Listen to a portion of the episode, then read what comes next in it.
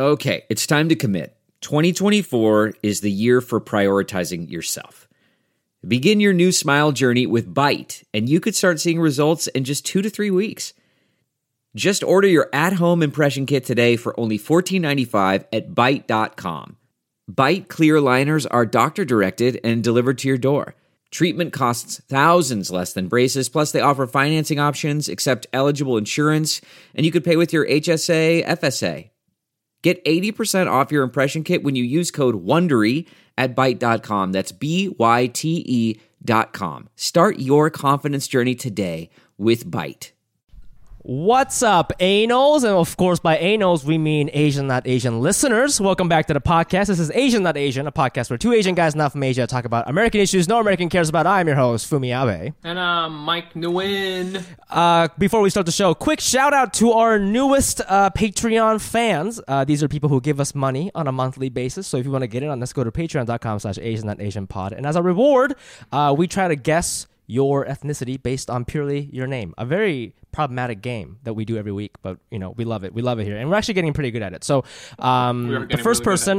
The first person, of course, is our. Um, basically, he owns us now. He gives us fifty bucks a month, and he's he, he- and you, if you give fifty bucks a month, you're you get a producer credit. So Ryan Cags, thank you so much again. Um, Yep. You know, we hope that you're still employed and can keep giving us money. Then we got Akiko, that is Japanese as fuck. No way around Yes. it. My But- mom's and name also, is it's tight Yukiko. as hell because it's like it's just the one name, which is like, isn't that how emperors roll? You know? Oh Only my god! Wait, wait, wait, wait, wait, wait! Is this an emperor? Is this an the Is emperor's this an daughter? emperor? is this an? Oh shit! That is how emperors roll. Actually, the emperor. I don't know if he died or not. I, I think his name is Akihito or something like that. So maybe, Yo, maybe a distant cousin or something. Well, oh my god! a little bit more money there, Your Highness? You know? Yeah, my, my grandma used to talk shit about the uh, the emperors because uh, she called them she called them tax tax thieves. Uh, that's how the regular people feel about them. so thank you. Um, all right, next we have we have Gilberto Flores. Um, Filipino. I'm gonna say. That's Filipino. That's I'm gonna Filipino. call Then we got Filipino. Yeah. Maria Wong. That's n- that's nice and easy. That's Chinese. That's a nice Chinese name. Nice Good old Chinese name. I love a good old old Chinese American name. Chinese name. How yes. Um, and then we lastly we have I don't know how to pronounce this. Is this Cassiopeia? Cassiopeia. Cassiopeia. Yeah. I know that's like a Greek goddess or something. It's like a, yeah, Greek uh, character. Um, I want to say that she was the person that Theseus rescued. Um, I was a virgin for a long time, so I know a lot about Greek stuff. I was But like, it- God damn. It's tight. Uh, but What's- either way, also just one the one name. That's that's that's fire. That's okay, fire. I have I have a guess for what ethnicity this person is, and I could be wrong. I think this person might be Japanese and or a huge fan of Japanese jazz fusion because in the 80s there was like a really popular band called Casiopea uh, who like played with a bunch of like famous jazz people but like it's really niche like the, you know the people who like get too good at piano and then now they play music that nobody fucking likes anymore it's Oh like oh yeah, that yeah. They, they don't even play the keys. They actually like play just the strings of the piano. yeah, Right. yeah, they're like reaching in and They're shit into the reaching piano. in there and like pouring spaghetti in there. You're like, and you're like, what the fuck? yeah, there's like this? dumping, yeah, exactly, like Yeah, that kind of but- music. That but kind like of people music. who are like into Twitter, are like, yeah, dude, fucking Yeah. ragu, dude, yeah. so shouts to Cassiopeia and her ragu in the piano. All right. Um, today's theme, today's what we're gonna try to answer on this podcast is the question: uh, Is not knowing how to feel is that Asian or not Asian? Okay, I had Yeah, something. man. You know, this week has been uh, very tough for everybody for obvious reasons, and um, you know, real quick to be honest with you, like it's been so crazy that this morning I, I woke up with a um, swollen left eye, like it looked like Yeah. like a bruise, Right. And things have been so bad this week. I was like, did a white guy sneak into my apartment last night and punch me in my sleep? Because Right, just that's what you. it fucking Right. looked like. Yeah, just they're so sneaky sometimes. They be sneaking in, they punch you and they leave. You know, no Right. evidence. The thing But- is and- too is that if that did happen, it wouldn't wouldn't even be top ten worst thing that happened this week. This week, It I know. Like, all right, Yeah, you it'd be know? like number twelve. Yeah, that's Yeah, kind of my brand. But uh, I did, I did Um, get a lot of, um, you know, I'm sure you did too. But this is the first time I think a lot of people got text messages from their friends. They could have been Asian or, or not Asian, asking you how you feel, and I, it, it was interesting because it's the first time. First of all, I think that concept is fairly new. I think it kind of happened over the summer with the whole like George Floyd thing and everything like that.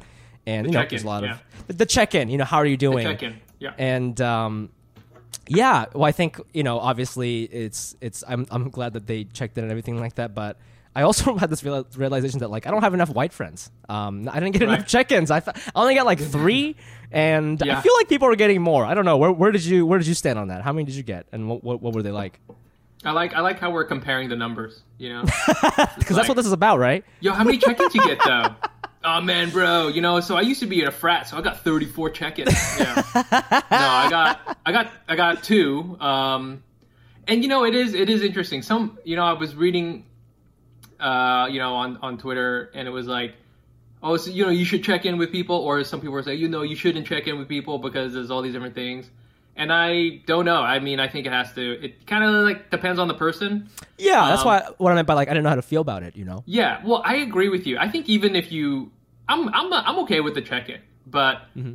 just I don't know what you want me to say. You know, like uh, I'm doing bad. I don't know, like, and I'm not just saying like, oh, ha ha ha, I'm doing bad. My hip hurts. No, no, no. Uh, the world is a dis- disaster, and uh, I've been working through this for 40 plus years, and I just don't know what, what to do anymore. Is that what you wanted me to text back? Yeah, I know, We could, it's like- we could go into it if you want Dude. to talk about it. That's a great point. It's like, yeah, that's that's that's the thing. Is like if you call me or text me, it's like, do you really want to get into it? Because like I, I could write an essay. You know, you Yeah. could read this thing. I I you know my you could read my personal journal. That's this high, and it's just all sad shit. Or Right. or do you want me to say like, thank you for checking in? I'm fine. I think you know. I think that's which the one most do you want? aggressive way to do it. Is they someone texts you how you doing, and then you text them back a Zoom link, and you're just like, you, you know, what's up? You want to talk? You know, like let's. This is what let's you see. Wanted, think- right? Yeah. So I, I think I think it is. Hey, it's cool that people are checking in, but again, it's it's tricky, and I don't. It's tricky. Know, Some of my friends are so woke that they texted me like before I woke up, and I was like, I haven't even read what's happening. Yeah, like, I don't even know what I'm supposed to be sad about. You know, it's like give me two hours to read this goddamn article. So, anyways, we wanted to uh, listen. I- wanted to kind of talk about this with with our guest today, and actually, before we get to that, real quick, you know, yes. So this is something we want to talk about with our guests. We we booked her a little bit ago, and uh, we we had all these fun things planned, but obviously we wanted to kind of address what's happening this week in uh, the world, the country, and Asian American community specifically.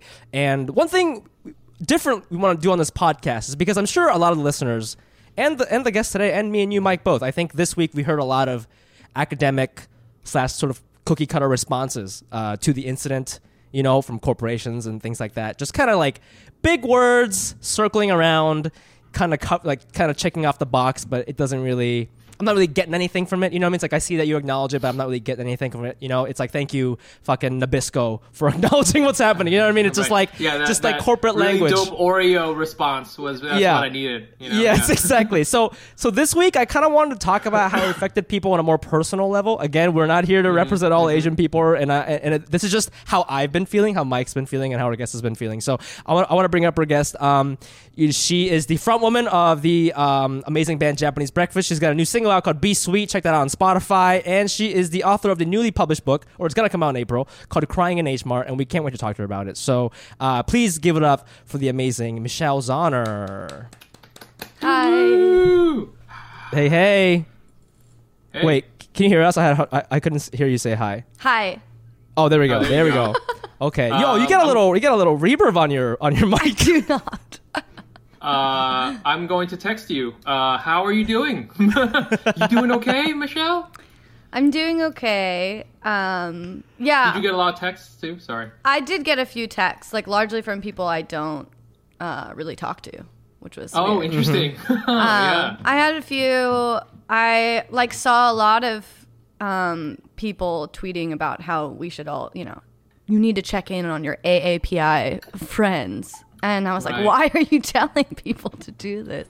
Uh, yeah, yeah, I don't yeah, want yeah. that at all. And I think part of it is just, I, it feels, um, I mean, it is a nice thing, you know, and it's well intentioned, It is. certainly. Right. But I feel like uh, having to respond to that is like a type of labor that I um, don't really Yes. feel like participating in right now. And so Yes. I don't know if that's like part of the reason, you know, like I, it's not that I don't want to talk about it, especially with um, friends and, and people I feel like I can relate to, but I have just gotten you know, like this swarm of press all of a sudden surrounding like grabbing a soundbite of my thoughts on this you know, this moment. And, um, you know, the last couple of interviews I've done are these like larger publications that have like specifically asked me to like, can you can you tell Yeah. us about this racist experience like tell us about the Right. racism that you've experienced like literally the the last interview that i did was like we're we're reaching out to 100 women of color and asking each of them to tell us about a time that they experienced racism Right. Right. and i was just like okay so you're just reaching out to like a 100 women and asking them to like unpack trauma for your Yeah. yeah. you know Tell like the, one of the worst things that's ever happened to you. Yeah, th- this is Yeah, this is the worst. Bu- this is the worst BuzzFeed quiz. You know. right Yeah, exactly. and i don't know how to feel about it because on, on one hand um, I, I understand what they're trying to do i understand that they're trying to bring awareness to like different types of like racism that we experience uh, but it's also a lot of like labor that i don't i'm Yes. angry about having to participate in and similarly like when i'm asked like on a television interview like you know without being prompted like you know, what do you think about the Yes. you know anti-Asian like Yeah. hate crimes? I'm just like you're about to like interview 20 different like white people probably after me and none of them are Yeah, going yeah, to be asked about what they think about, you know, all of these people that have been killed in a mass shooting. And wh- and why not? I'm the only Mm, yeah. one that's supposed to care because I'm you know, half Asian. Like, why? Why wouldn't Right. all these other white people who know exactly what's going on be asked about how they feel about eight people who were killed in a mass shooting? Like, Right. it just Yeah. feels really unfair. How do you feel about if you're asked about it on a podcast? a little different. Little different. I do feel. that? By I two- do by two. Asian guys. Yeah, By two two Asian Asian- people I know, and like I know that this is. I mean, it would be impossible to not talk about this, and it can No. be a more nuanced conversation, and we can say things like. I guess I just I was really let down. I was really upset yesterday Yes. because I was really let down by like how I responded because I was taken off guard, and I want to be Yep. Courageous in this moment. I want to like step up and be like some type of leader because I do have a large um, platform and especially like a lot of Asian fans that like look to me as a role model, a lot of kids. And I want to step into that role and and feel like I have some great thing mm-hmm. to say and, mm-hmm. and guidance mm-hmm. and like words of hope but i i like everyone else like i'm very confused you know? Like i don't know uh, Yes. and i'm concerned about like you know a lot of like what this Cathy Park Hong article that you sent over to me like is like you know there is this fear of like i don't want to pit um like our relationship with racism against like other minorities like relationship to racism and i think that that's kind of like a, a thing that our generation is sort of grappling with more than you know our parents' Yeah. generation. I think uh, you, you hit the nail on the head with like the word labor. You know, there's a lot of uh, stuff we have to like. Every I feel like every single Asian person has suddenly become like uh, um, uh, an opinion writer, has been forced to write an opinion about this, and all you know. I was uh, talking to my wife. My wife is Korean American, and honestly, she has a lot already to deal with. you know, like she, I don't know, has a job. It's a pandemic. She's doing all these things, and and I realize it's, it's not fair for me to ask her how she's feeling or whatever. She has, she feels how she feels, and she shouldn't have to explain to anybody else about all these things. But I think also you you hit you hit it on the head also about um, you know. I, I think sometimes when people text you and they say, "How you doing? What do you think about this?" Well, I it's complicated. You know, I am not a Korean woman. I'm not an, an Asian American woman who lives in Georgia. I, I wasn't there. I don't know these people. It's horrifying. You know, as any American should feel, it's horrifying. It's extra bad because I do feel there's this like thing happening, but at the same time, you also feel like d- distanced from it. You know, and, Yes. and like you said, white people don't have to say when there's a when there's a terrible shooting. How do you feel about this uh, this white shooting? They can just live their lives and, and just acknowledge that it is horrible without having to then offer some extra thing. It's like here you go. This is also an extra. He- Here's an extra Asian American 101 studies course that I'm about to give you. You know. Yeah, I I was um, I was conflicted because I, I agree with everything you guys both said. That the labor part is that, and also it's like you know to Michelle's point, it's like some people texted me that I was like I haven't seen you. You know, like I'm literally looking at the text that they sent before, and the one before was like, Hey, can I do your show sometime? You know what I'm saying? So it's like you know, I was like, you don't even like me. You know what I'm saying? It's like don't, you're doing it to make yourself look, good, you know, feel better, or whatever. But but like, it's interesting because I I I got this one comment that I didn't. It kind of confused it even more. He, this one guy was like, he's like a pretty good friend. And he was like, and I guess this maybe maybe speaks to how maybe disconnected not just white people but a lot of people are about Asian American issues and how sort of invisible we are. He was like, "Well, I didn't text you because um, you're Japanese and the Ah, women yeah, yeah. that were Korean," and I was like, "Oh, I I guess that's also an angle. Like I never really thought about that, Yeah. but but it's like." How do I? How, where do I go from there? Like, do I explain that when I step outside we're all Chinese? Like, am I supposed to explain that to him? You know what I'm saying? And and it's like, and just because they're Korean, like, dude, there's a lot of Chinese and Filipino people who work in massage parlors. Like, literally could have been anybody. I think the scariest thing for me was like, I mean, shit. You know, Michelle did the, a live podcast show with us. We have we have Asian not Asian like live podcasts and live shows.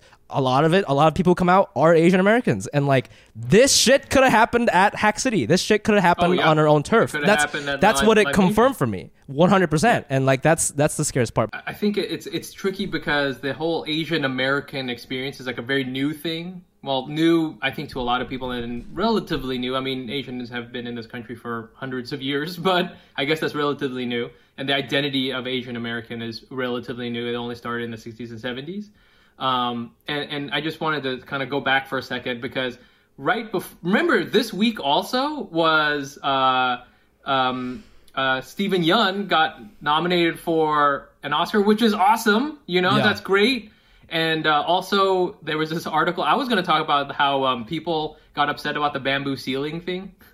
Remember, there was uh, someone who Yeah. was like, you know, oh, you know, they broke the bamboo ceiling, and then a bunch of people were like, that's racist. And and really, that's it's the opposite of racist because.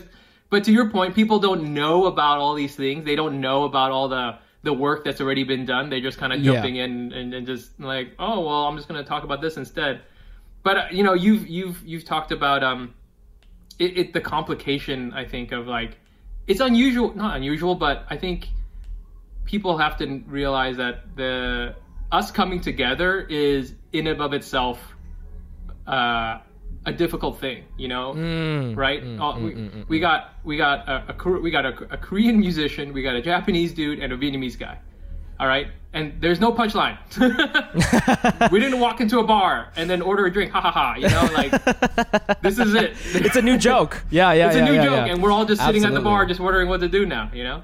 Yeah, that's that's one of the things Cathy had mentioned in the article, uh, and maybe I don't know, Michelle, you have any thoughts on that? But she was saying like, you know, when uh, the LA riots thing happened, people tried to kind of come together, but it didn't really happen. Same thing with Vincent Chin in like the nineteen, I don't know, whenever whenever that was, eighty two maybe is Yeah, when it was. 80s, yeah. And so this is kind of a new thing, you know. I mean, Mike and I we're, we're gonna try to go to that rally tomorrow in Chinatown, and, and uh, but that's that's kind of be my first Asian American rally. I've never done anything like this, so this is all sort sort of kind of new, and I think that's sort of kind of why we don't know how to react. I don't know if you feel that way, Michelle, but Yeah, definitely. I mean, I also think it's like kind of a part of our culture to be private and like sort of Yeah. like put our head down and like ignore it, you know? Like I think that Mm-hmm. when I think about my mom, when I would express to her my frustrations with growing up in like a largely white town, like mom, you just don't know what it's like to like be Korean in like a super white town, like in my point of view.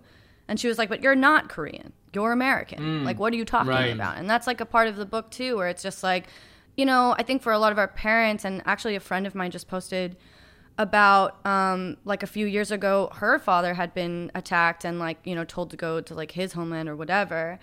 And she was like, my father never reported it, never said anything about it because he, you know, he felt like we came to this country for a better life. And so our, you know, it, we were just supposed to be quiet and, and bear it. And I feel like that's a, a big thing culturally for us um, that it's just, it's not super common or, or supported to like speak up about this kind of thing. Um, yeah. Yeah. I think um, you know there's that statistic that people are kind of putting around that like hate crimes increased 1900 percent, which I'm I, a I'm 100 percent sure that it did increase, but at the same time I think it's also that people f- are finally reporting it. You know, Yeah. because Yeah. for a long time we would just get some we would get some hate shit on us and we just be like, well. That's Connecticut. That's Connecticut. You know, we just keep like moving along, right? We just keep Dude, it moving. You know, I mean, we have that we have this ongoing joke on this podcast called the the racist ratatouille flashback, where like Mike and I will just be like playing basketball or something, and then be like, Right. "Wait a minute! In fourth grade, you know, John Longman called me this." Like, it just comes back to you because you just Yes. like bury it, and you don't even. and I think that's why it took a while for people to like, even Asian people to like admit what's going on because we we are we train ourselves to like completely shut down when things like that happen. And uh, yeah, it's been just I think this week everybody's like starting to open up and, and self reflect and Yeah. I don't know. It's it's just kind of been a mess, man. Oh man, Fumi, man, you know like where you get your news sources from, man. Me, um, Yeah. mainly Parler, um, Facebook. Yep. And then, of course, the Lunar Times. Nice. Uh, the, the Lunar Times is an online satire and humor publication for all Asian Americans. Their entirely free website, the lunartimesblog.com, has all, all sorts of short and hilarious articles, all written by Asian American writers. Some of their funny headlines include Trader Joe's, unsure if Filipino customers identify with Trader Ming's or Trader Jose's. And breaking, Barstool Sports announces new initiative to hire more diverse douchebags. I, I interviewed there. No one hurts. you're not you're not enough, you're not enough of a douchebag. Ch- China hopes Biden presidency won't slow down America's decline. and report white man who speaks Mandarin isn't a total weirdo about it. You can read all these pieces for free at the lunartimesblog.com and on their social media at the underscore lunar underscore times on Instagram and Twitter. Again, that's the lunartimesblog.com and on Instagram and Twitter at the underscore lunar underscore times. I uh, I think the way you know one thing I've been trying to get out is uh, and, and when we had Viet Nguyen on, he was talking about just having more stories and having all those things, and I, I think that's one thing we can do to kind of take back our narrative is like to get more kinds of stories out there. So I you know I don't want to just talk about you know this this, this thing that's happened to us. I, I want to talk about also the good stories. And, and Michelle, you've you you you mentioned your book.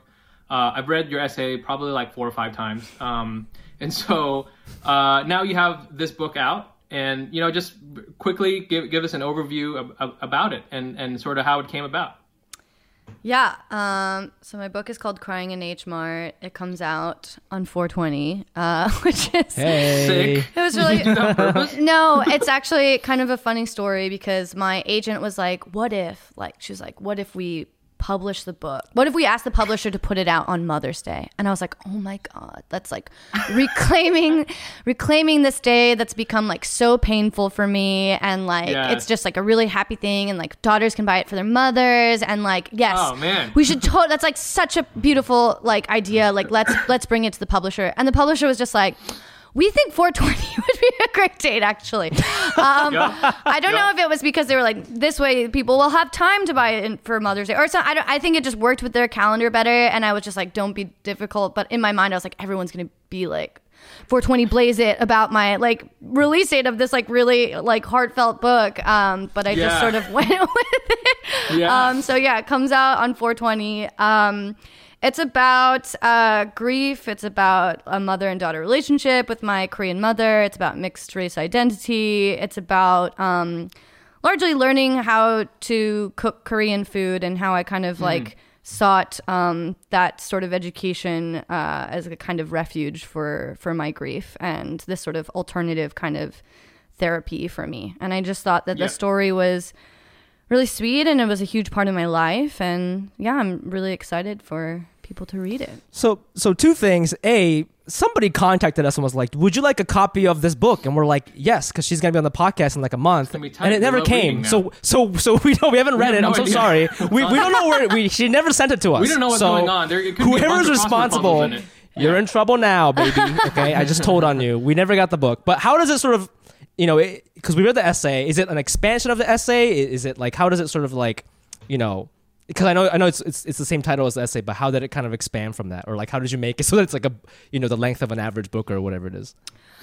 uh yeah i mean crying in h mart is the first chapter of the book and it's kind of like an overview of like all of the things and it's like an overture of like all, all the things that kind of like happen uh, in this story but it's largely um you know it it sort of starts about like you know exploring like my my life being like half half Korean and growing up with an immigrant parent and the sort of like points of contention between my mother and I that largely stemmed from this difference in culture. You know, my mom mm-hmm. grew up in Korea and like we moved here when she was I guess 30 31 or so when I was like a year old and you know a lot of the things that I had always assumed were like just cruel parts of my mom's personality or actually just like inherently part of like Korean culture.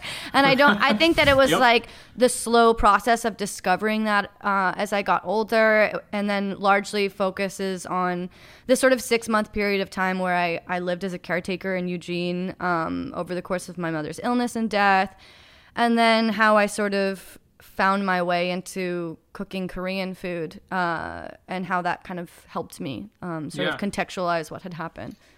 Well, I think um, the, the the the title alone has H Mart in it, and I think this is um, you know not sponsored content. Ha- hashtag not sponsored content. they and should sponsor us though. Uh, they really should. We should get them. They would never do it. Anyways, we'll get into it. So they would never do it. So um, I mean, you know, I I I, I feel that um, H Mart is a place for people who don't know. It's a Korean market, but it's like a it's like especially I think if you're on the East Coast, it's like it's like home in a lot of ways. My wife and I, we we're obsessed with it. We like when we go there, we try to like we're we're like uh we're like on the Silk Road on the caravan. We're just like okay, we gotta load up with as much spices as possible and bring it back to the king. You know, like we we like pile up all the stuff.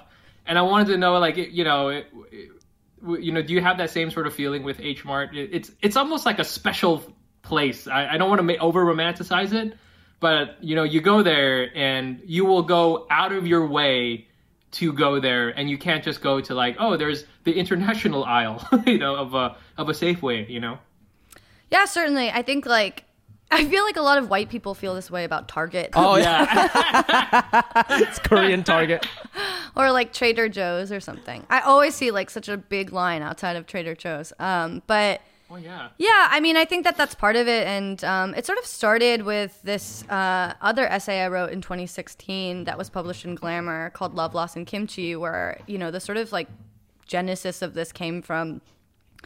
Um, I started following Maangchi on um, YouTube, Yeah. and so I started, Yeah. uh, you know, needing to go to H Mart to make the things that I wanted to like follow her making. Uh, and then I was going out to like Flushing twice a week to like get all of my groceries, and then yeah, my like my poor white husband has like has just like stayed in the car. like so at this point, we've gone to H Mart so much that he like stays in the car. like a bank robbery. Yeah, because I just spend so much time in there. Keep the it's like car running. it's Yeah. just so um you know, like it's so much more than just like getting groceries. It's like you like there's like a level of creativity that has to happen too because you're Yeah. like, "Oh my god, I totally forgot about like fish cakes. I should make something Yes. with fish cakes." And then you you Yes. spend another like 20 minutes like gathering all the things uh for like, you know, whatever you're going to like tteokbokki or whatever. And then you see like red bean and you're like, "Oh my god, I haven't had like patbingsu forever." And then you Yeah, spend yeah. another 20 minutes like getting all this stuff for like patbingsu.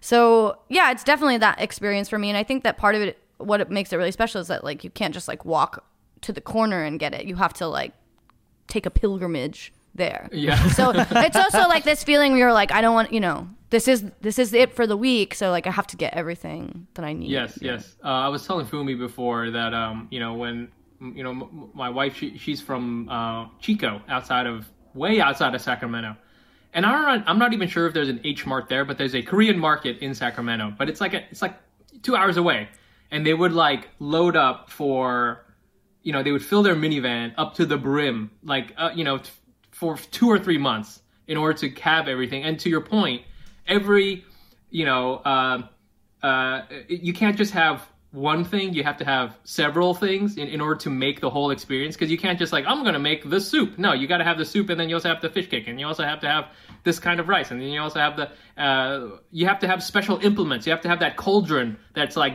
looks like you're a witch you know and you're like boiling shit in it. You know you can't just have serve in a regular pot.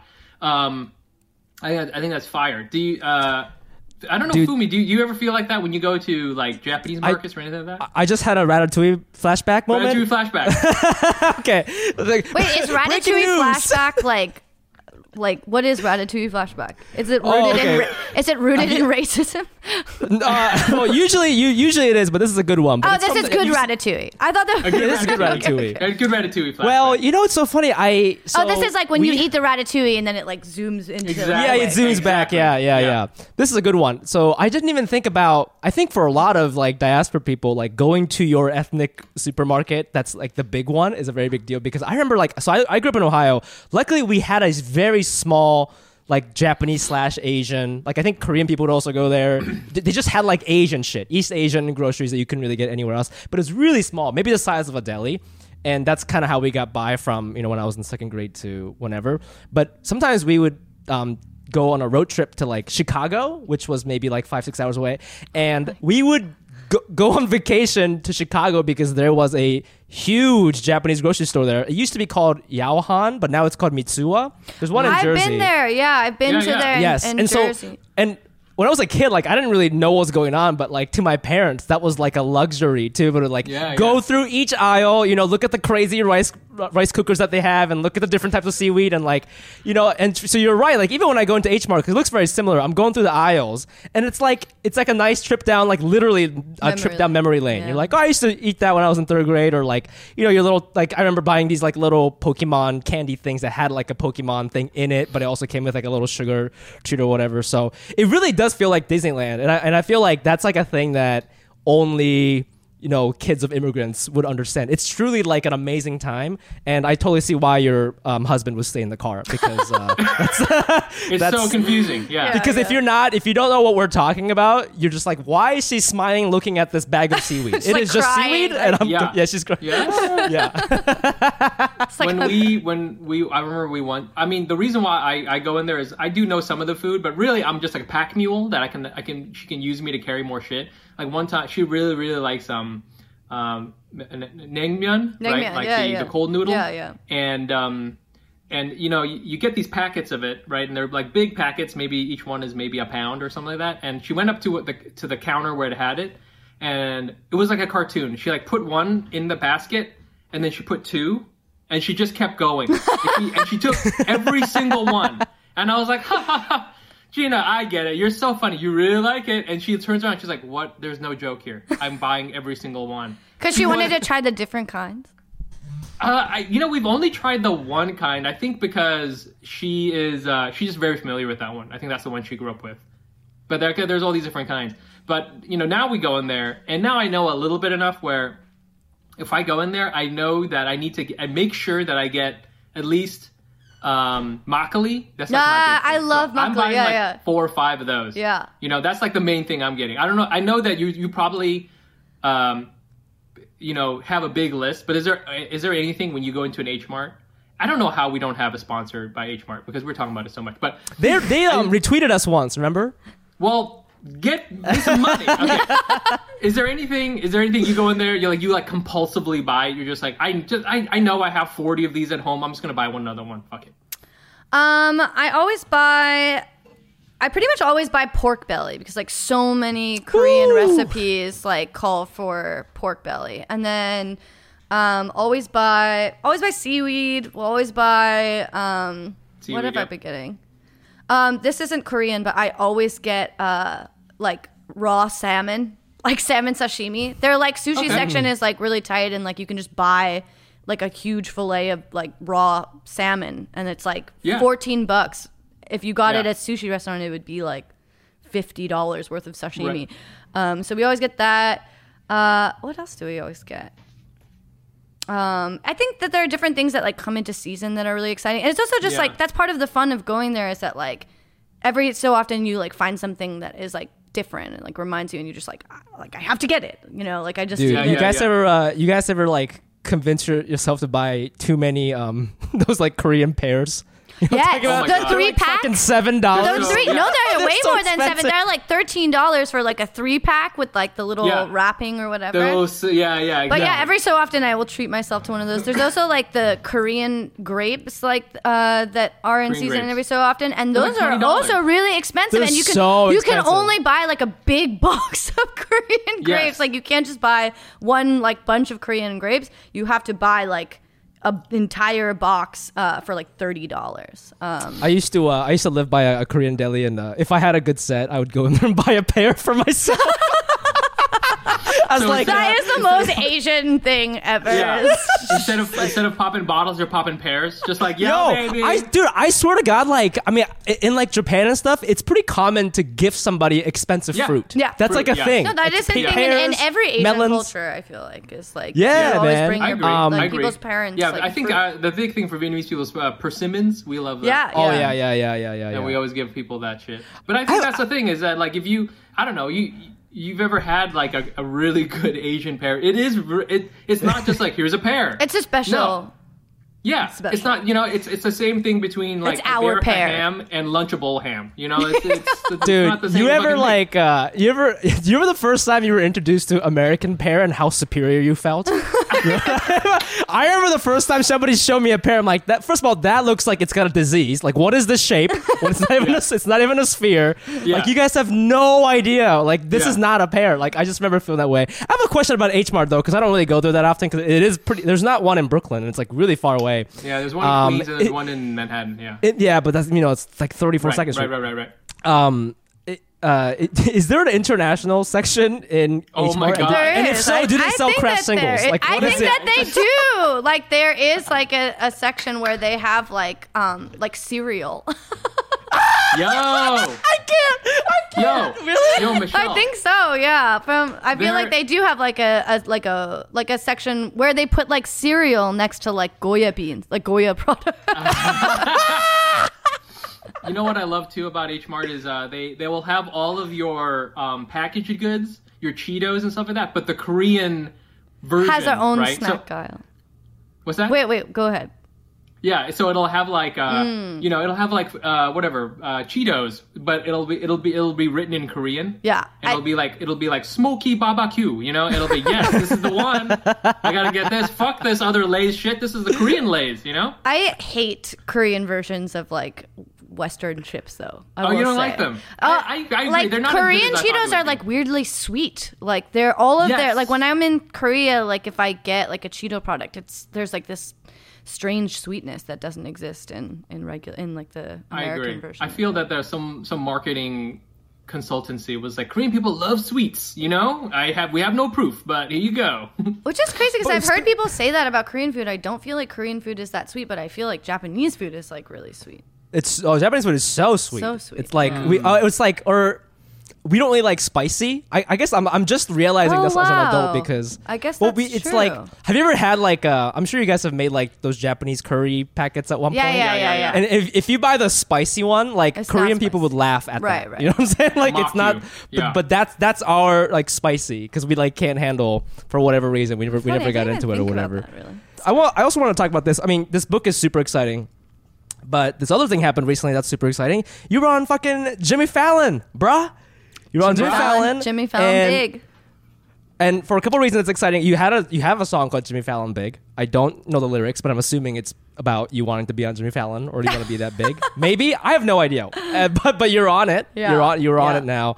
Um, what was that? Kind of walk us through what that was like. First of all, like making music slash making a music video in the quarantine, because I know um, I, I work at James Corden now, and we, and we did the same thing. We don't have artists come in anymore. They film somewhere else, and then we just play their footage. And I was watching your Fallon set; and it was the same thing. I don't, I don't know what venue you were at, but like you, you filmed like a fake music video at a different venue, right? So like, what was that whole process like?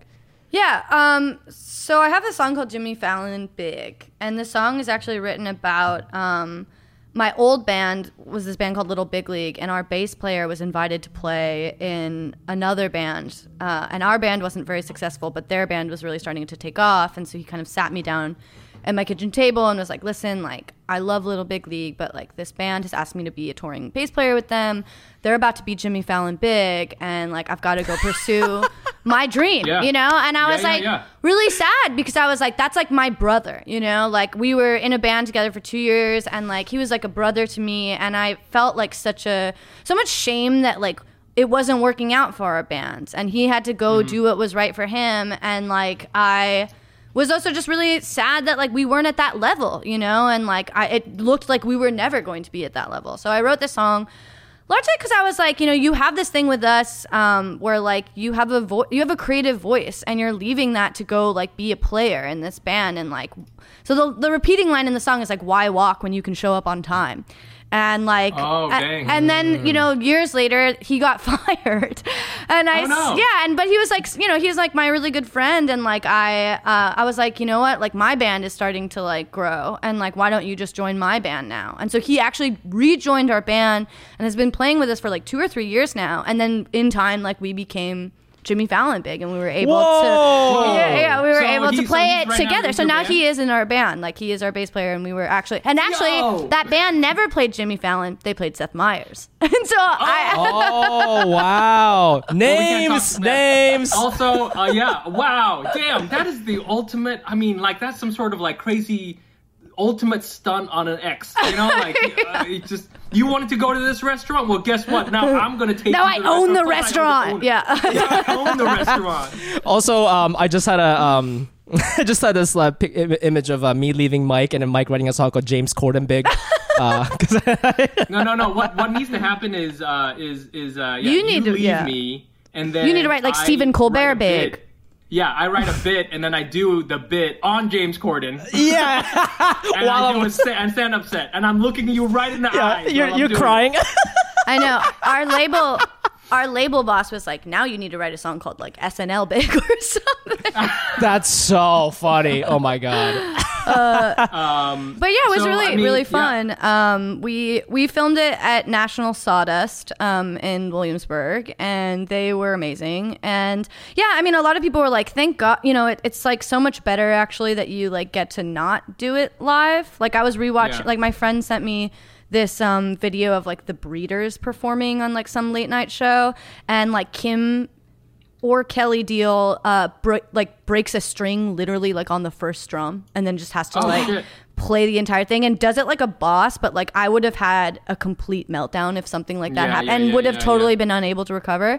Um so in some ways it, it's great because like if you like fuck it up like you can do it a few more times and like not submit that one um, we did do it you know it is live it's actually all the what we we wanted to shoot something that was all one take to kind of like try to really like Yeah. bring out that live Mm. feeling um but there's also like a lot that you know it, it, there's a drawback in one ways because it's like i i don't like actually have like the sensory like memory of like being of those nerves you know that i i feel like i Yeah, yeah. i'm kind of sad that i don't have and also like the pressure is on you like if it's not great like it's your fault for not like make, you know it's planning not, it not- better yeah, it's and not like the fault of the studio. yeah yeah right. yeah Yeah, Um, I that- mean, that- yeah. Oh, go ahead. Go ahead. No, I mean, I mean, I watched it and I didn't even realize that it was not there. But you know, but I was like, oh wow, they did a really good job. I didn't know they were going to do it like this, and now it all makes sense Mm-hmm. that you had done it yourself because it was so like theatrical and um, it just felt it, it it felt a lot bigger than what they usually do because usually that stage is really small and there's not like a lot of angles and a lot of stuff. Yeah, usually like those shows, like the sound. Every time I see like my favorite band on SNL, their sound is not good. Right. It's all know? weird. So it- Yeah. yeah, It is, it's yeah. not. It's not like the NPR Tiny Desk thing. I wanted to ask you. You know, was that your first time sort of performing since last March? Like in terms of like running around and you're dressed up and like kind of li- live performance, or have, have you done stuff like that in, in the pandemic? Um, we've done a couple of like live streams. Um, I think we we did one at for Bandsintown, and then last year we did one um, for like an XPN uh, festival. Okay, cool. I, I only asked because like you know as com- like as stand-ups, you know, we haven't been doing. We've been doing some shows,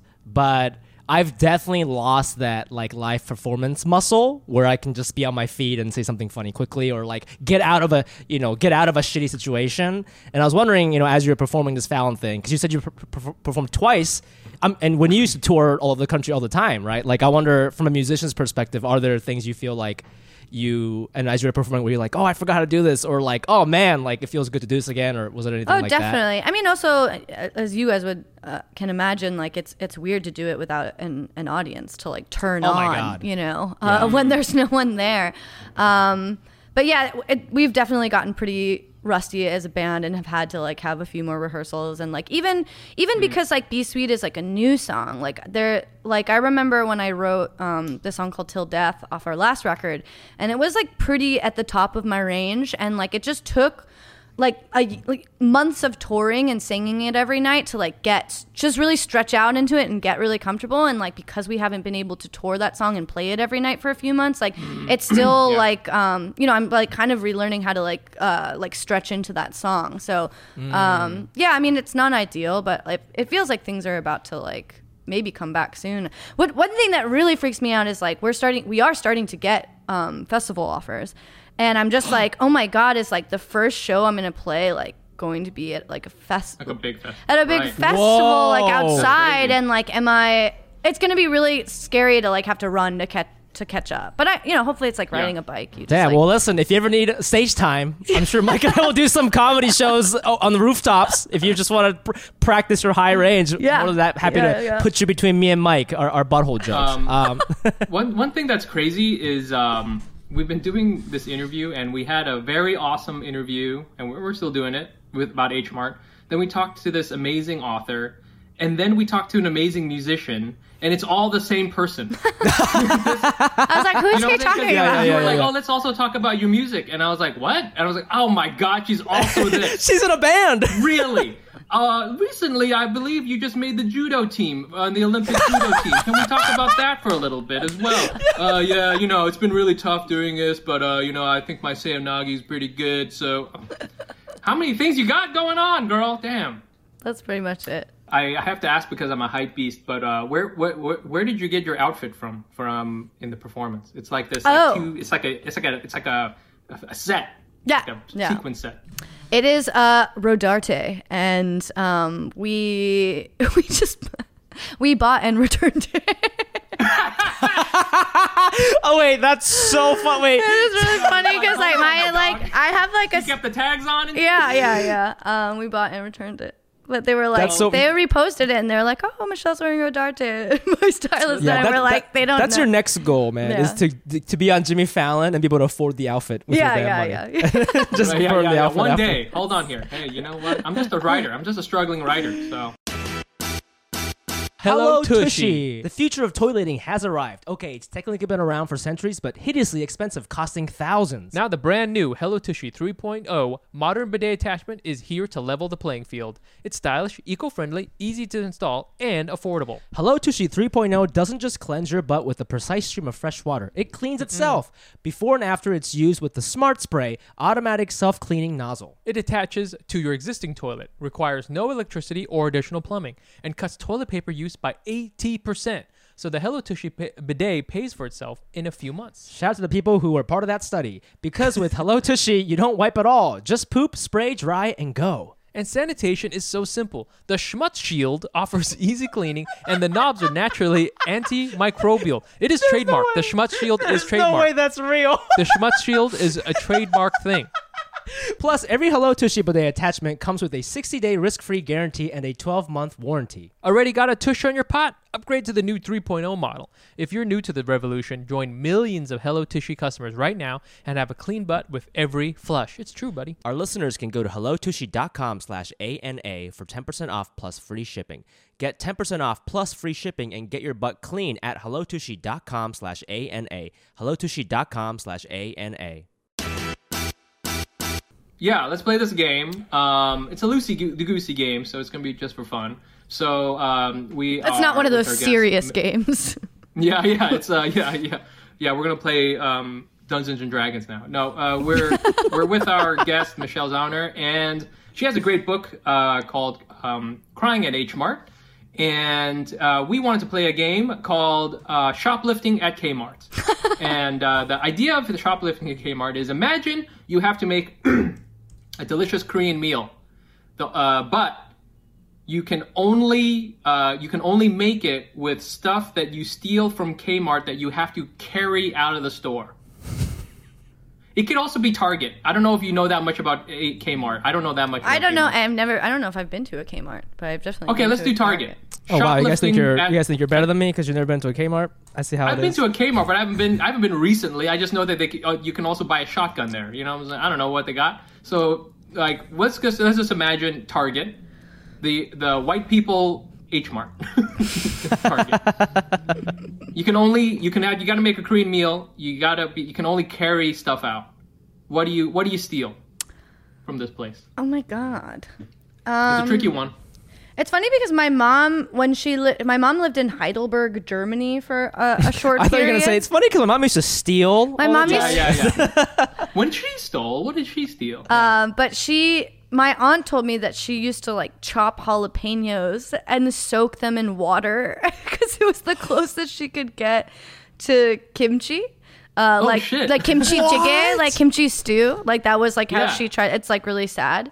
Um, actually, this is a really good one. Um, when I was in Korean school, like one of the ladies, like her hack was like I, I actually love these kinds of hacks because like a lot Yes. of you know this is like a new thing where like part of what makes H Mart so exciting is that like um, there was a time where there wasn't like a large you know grocery store that had all these imports like you you would have to get kind of creative um, Yeah. so I knew this Korean lady who would get like Pillsbury like crescent rolls and Mm-hmm. there's this thing called hotteok in like Korea in in Korea where it's like it's kind of like a Korean donut and it's just like Mm. you put like brown sugar in in dough and then you like fry it and it's like there's like melted sugar on the inside it's really good and so Mm. this woman like her shortcut hack was that she would get like Pillsbury Doughboy Pillsbury is it just Pillsbury not Doughboy Pillsbury the Doughboy mascot. Yeah. just the, the mascot. She would get Pillsbury crescent rolls and she would like fold in um, like nuts and like brown sugar and then fry it. So I would just steal Pillsbury crescent rolls and Yes. brown sugar. Okay. And you have There you That's go. great. you have That's great. That's pretty good. Yeah, I yeah, love that. Yeah. Um, I, I and I totally feel you. I feel you have to like jury rig so many different things, and I, I feel especially like in the '80s and '90s before all this stuff was Yes. out, you just had to kind of like make do with stuff. totally, totally. And yeah, um, I remember Uh, like my mom yeah. being really like you know that was like a part of like we didn't have an H Mart where I grew up in, in Eugene, Oregon. It was like a smaller town. There's this there's Mm-hmm. this like local Asian market called Sunrise, and I remember they started in a smaller location. And as like there were more Asian immigrants coming into Eugene, like largely because of the university, they actually like moved to a bigger location. And so every Right. time you know like every time we would go, like sometimes they would just they would get new imports, so stuff that we wouldn't be able to like. um get before like started coming like year after year and it was really exciting for my mom and also that uh, it's in i think it's in the essay or it's in the book at least it's in the book but they used to have like a like a vhs tape section and i think either they had like their Yeah. Family they had their too, family yeah. members like like Yes. re- record DVRing it and or whatever, and then like sending it back home. Yes. And then my mom would like rent from their like library like these like ripped VHS tapes and like watch these Oh, like that is watch these K dramas that like all her friends had been watching like five years ago. You know, that is such like That is 2001 energy. Right, man. My and then- mom yeah. did that too Yeah, for sure. We- and there I- was a Korean drama called uh, Winter Sonata that was so popular. Do you remember that one? It was I don't so remember that one. That's really funny. and and everybody was watching. I remember those VHS. That's crazy, man. Yeah, and then and then I remember like you know five years later, my dad like for a Christmas pre- like the one really good Christmas present that he got for my mom was like the, like uh s- you could get a subscription on your TV for like a Korean channel. Yes. and just like what that meant for her was like so exciting. Or every time we went, it's just like that's a lot of like what my book is is like those like ordinary moments that like you look back on that are really meaningful. Like I remember every time like my parents would like fly just like the comforts that like mm-hmm. only like immigrants know. Like whenever like my mom and i went to korea like every other summer on the jet bridge we would always take like korean air or asiana and like on the jet bridge they always had like korean newspaper. And my mom would mm. always be like bring a korean newspaper. And now like recently i was at h mart and i saw that they had like all of these korean newspapers laid out in the entryway. And i just think that that's like very sweet like you know, it's just very it's like a comforting thing for a lot of immigrants to like be able to like read a Korean newspaper or like whatever Yeah. language. Yeah. Yeah, man. I mean, I think that's the whole thing is that all these things that we thought of as being, you know, what, silly or maybe even we were embarrassed of. I mean, I was like that when I was like, oh, this is so weird that we're doing these things. We now, I now realize this is stuff that like my parents did because they didn't have shit else. You know, this they had they had to deal with what they could, and like you know, there we have something called Paris by Night, which uh, you know, Fumi, you might be familiar with it from when we did Viet Thanh Nguyen, um, when we had him on here, and like I was like, why are they so obsessed with this? But that's like this is it, it's a it's a variety a Vietnamese variety show that's filmed by you know by the diaspora, and this was like the only connection they had to Vietnamese entertainment. There is no Vietnamese Netflix. There is no art that comes out of Vietnam. Uh, at least until recently. So this was like the only thing they really had. So like Damn. all that stuff you're talking about it as far as like ripping things, like you know, like the reason why Asian people are always uh, you know bootlegging stuff is because this is how we get it out of the country. You know, you know. I'm not doing this to be cheap, dog. Okay, this is how I beat the censors. You know, I, mean, I got to get it out of there. You know. That that's such a good point because um we had like you could only get one Japanese channel and it Yeah. wasn't even the good one. It was NHK, which is like PBS. Oh yeah, yeah, yeah, yeah. And yeah. and they were fucking pumped, but it's just the government news. Yeah, you yeah, know, like, yeah, But yeah, that's yeah. all. That's all they could get, and they're like, "Hell yeah!" And I'm like, And, "This oh, is just shit. like, so Let's know, watch, the but- stock, watch the stock report. yeah, for Yeah. sure." And That's so. I never even thought about it like that. I remember being like embarrassed about it because it'd be on when my friends would come over, and I'd be like, "They're just. It's just the fucking news. Who cares?" But like for them, it was like That's this their is, piece it's of like home. This or- yeah. Yeah, it's like this so or nothing. Um, I would, you know, this is like a little MacGyver thing. Yeah. Uh, Japanese people Yes. do. We, if you can't afford uh, sushi, you buy avocado and you just put soy sauce on it. what?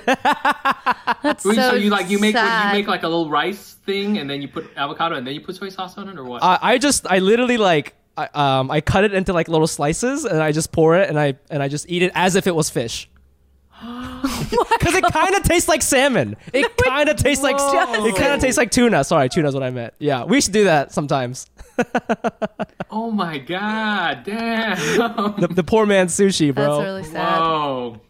I feel so- like you that's so can make more like something better. Yo. I feel like you can shit. make something better from No, you've from been missing. Target. You've been missing the all the, the stories of uh, Fumi putting the frozen uh, his has his, his half-eaten pizza directly into the fridge with no plate, and also uh, him drinking expired uh, oat milk for a week. oh my Listen, god. Michelle, I, I, this is I, a, I'm this is pretty. Yo, good. Is that an pretty good. Asian thing? Because my mom gave me food poisoning like so many times because uh, they don't believe like she They don't believe. they don't believe yeah because i feel like my mom like she left out like this she made like a like a potato like sour cream cheese like casserole Mm-hmm. some white thing and like uh she left it out for like a day or something and then i got Yeah, like yeah. food poisoning I think it's like my mom didn't. Well, first of all, little background. I, I live alone now because I'm single and I can't take care of myself, and my Mm. towel smells like ass. That's that's what that is. But Yeah. my I remember my grandma. I think anybody who's been through war, they don't they don't like ex, they don't like expiration dates don't register in their heads. You know what I mean? Yeah, They're yeah, like, no, yeah. this cake is fine. It's what 2018. I don't give a shit. yeah Put it in my mouth. yeah yeah Yeah, I feel too. They're like, oh, if you get food poisoning, don't worry, your body still got the nutrients. you know? Exactly. You know, so that's what- exactly. Yeah, yeah, yeah. Or my mom, like this is also in my book where like my mom, you know, we got food poisoning. I got food poisoning probably like twice a year. It was like not a crazy thing for me Oh, to shit. get. That's not, all- that's- not because of that's a her food, but it's just like the kind of food that we eat like is ri- a little risky. you know what I mean? Um, but I remember, like my mom, every time I like had any kind of ailment, she'd be like, "You just throw it up." You know what I mean? Like you just throw it up, you cry it out, whatever. There's nothing we That's so can funny. do. And when my husband, who, who's white, like got food poisoning, his mom was like, "You should take no. him to the hospital." I was like, "Why would I take him to the hospital?" Walk it off, buddy. I was like, "He's just gonna throw up." Like, what do you So, mean? yeah, he- he, he's coughing blood. No, he's fine. he's fine. It's Uh, fine. I love that. Uh, that is so funny because now I'm thinking back to it, and uh, I remember my friend. He's Korean, and his his wife also got food poisoning, and you know she's like, "Oh, I got sick from the food," and I was just like, "You know what? Uh, risky. That's you know what it sounds like to to me. It sounds like you know that scene in um in Training Day where Denzel Washington is like, "Hey man, smoke this pipe." You know, and, and that's what it's like eating with Korean people sometimes, dog. Because it's like, hey man, you like to get wet, you know? Like, just try this. Who knows what's gonna It's happen? like it's like buying drugs from somebody like in a dark alley or something. What the fuck? I think Yeah, I man, think you- any you know culture that happen. eats a lot of seafood, it's like if you're Yeah. eating shellfish, like you're Very putting true. yourself at risk, and you know there's a reason why there's a warning. I mean, Japanese people eat all this like raw egg and raw chicken. Oh, yeah, it's dangerous. and it's so Dude. good. Yeah. I forgot we used to do that. Just raw egg on, on rice, bro. I, don't do love it- raw egg on rice. It's yeah. so good. Yeah, but I mean, I don't do my it here because it's too. But 100, percent man, you, that's that's a great insight. I hope, I hope you put that in your book. Um, that's that's a that's a real sexy way to summarize Korean food. It I think. yeah. You want you want to ride? You wanna ride or ride? You you want to ride or die? Well, try some of this. oh, I love that. Michelle, this was so great. Thank you so much for coming on the show. Uh, we Thank you we- for we- having me. We love. Thank you again, also for doing it this time and, and in the live stream before. It's always such a pleasure when you're on the show. Um, where can our fans find you? And is there anything you like to plug? And where you know where can our fans kind of buy and or support your recent projects? What, what, what- which of you the amazing many pro- amazing projects? Oh, you yeah, I mean, you have, have, like, which, which 17, you would like but, to plug. yeah. You have five different things going on.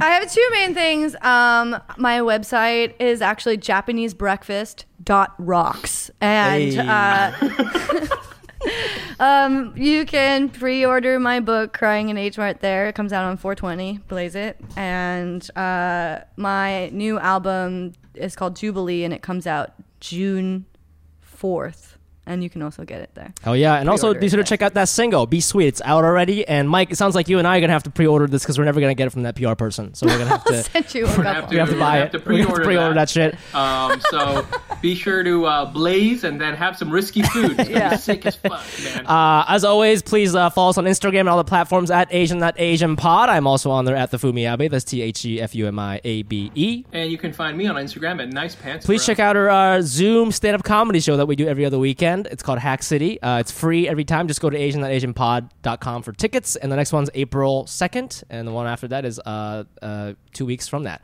Um, we're also going to be doing Clubhouse shit, so just follow us on Instagram for more info. And honestly, the summer's just around the corner. I feel like, I don't know, Mike, if you're up for it, we could do some live events maybe once people get vax and shit. So that might be happening. So I don't know. Are you into that? That's a no. Never mind. Rooftop. uh, I need to get back. I need to get. I need to get vaccinated first because I feel like I've been. I've been. I feel everyone in New York has almost survived the war, but then has decided to just stick their head up out the of the foxhole? trench, Yeah. and then it's going to get sh- Yeah, yeah, yeah, yeah, shot yeah. in the head at the very last second. And I don't want to be the guy, that guy. Yeah. So, uh, but I do want to do a show because I just haven't done anything, and you know, I Zoom is Yeah, fun, and hey, who knows? Maybe Michelle will be opening for us. Who fucking knows? You know, she might she might need Oh, that yeah, practice. yeah. Opening for us.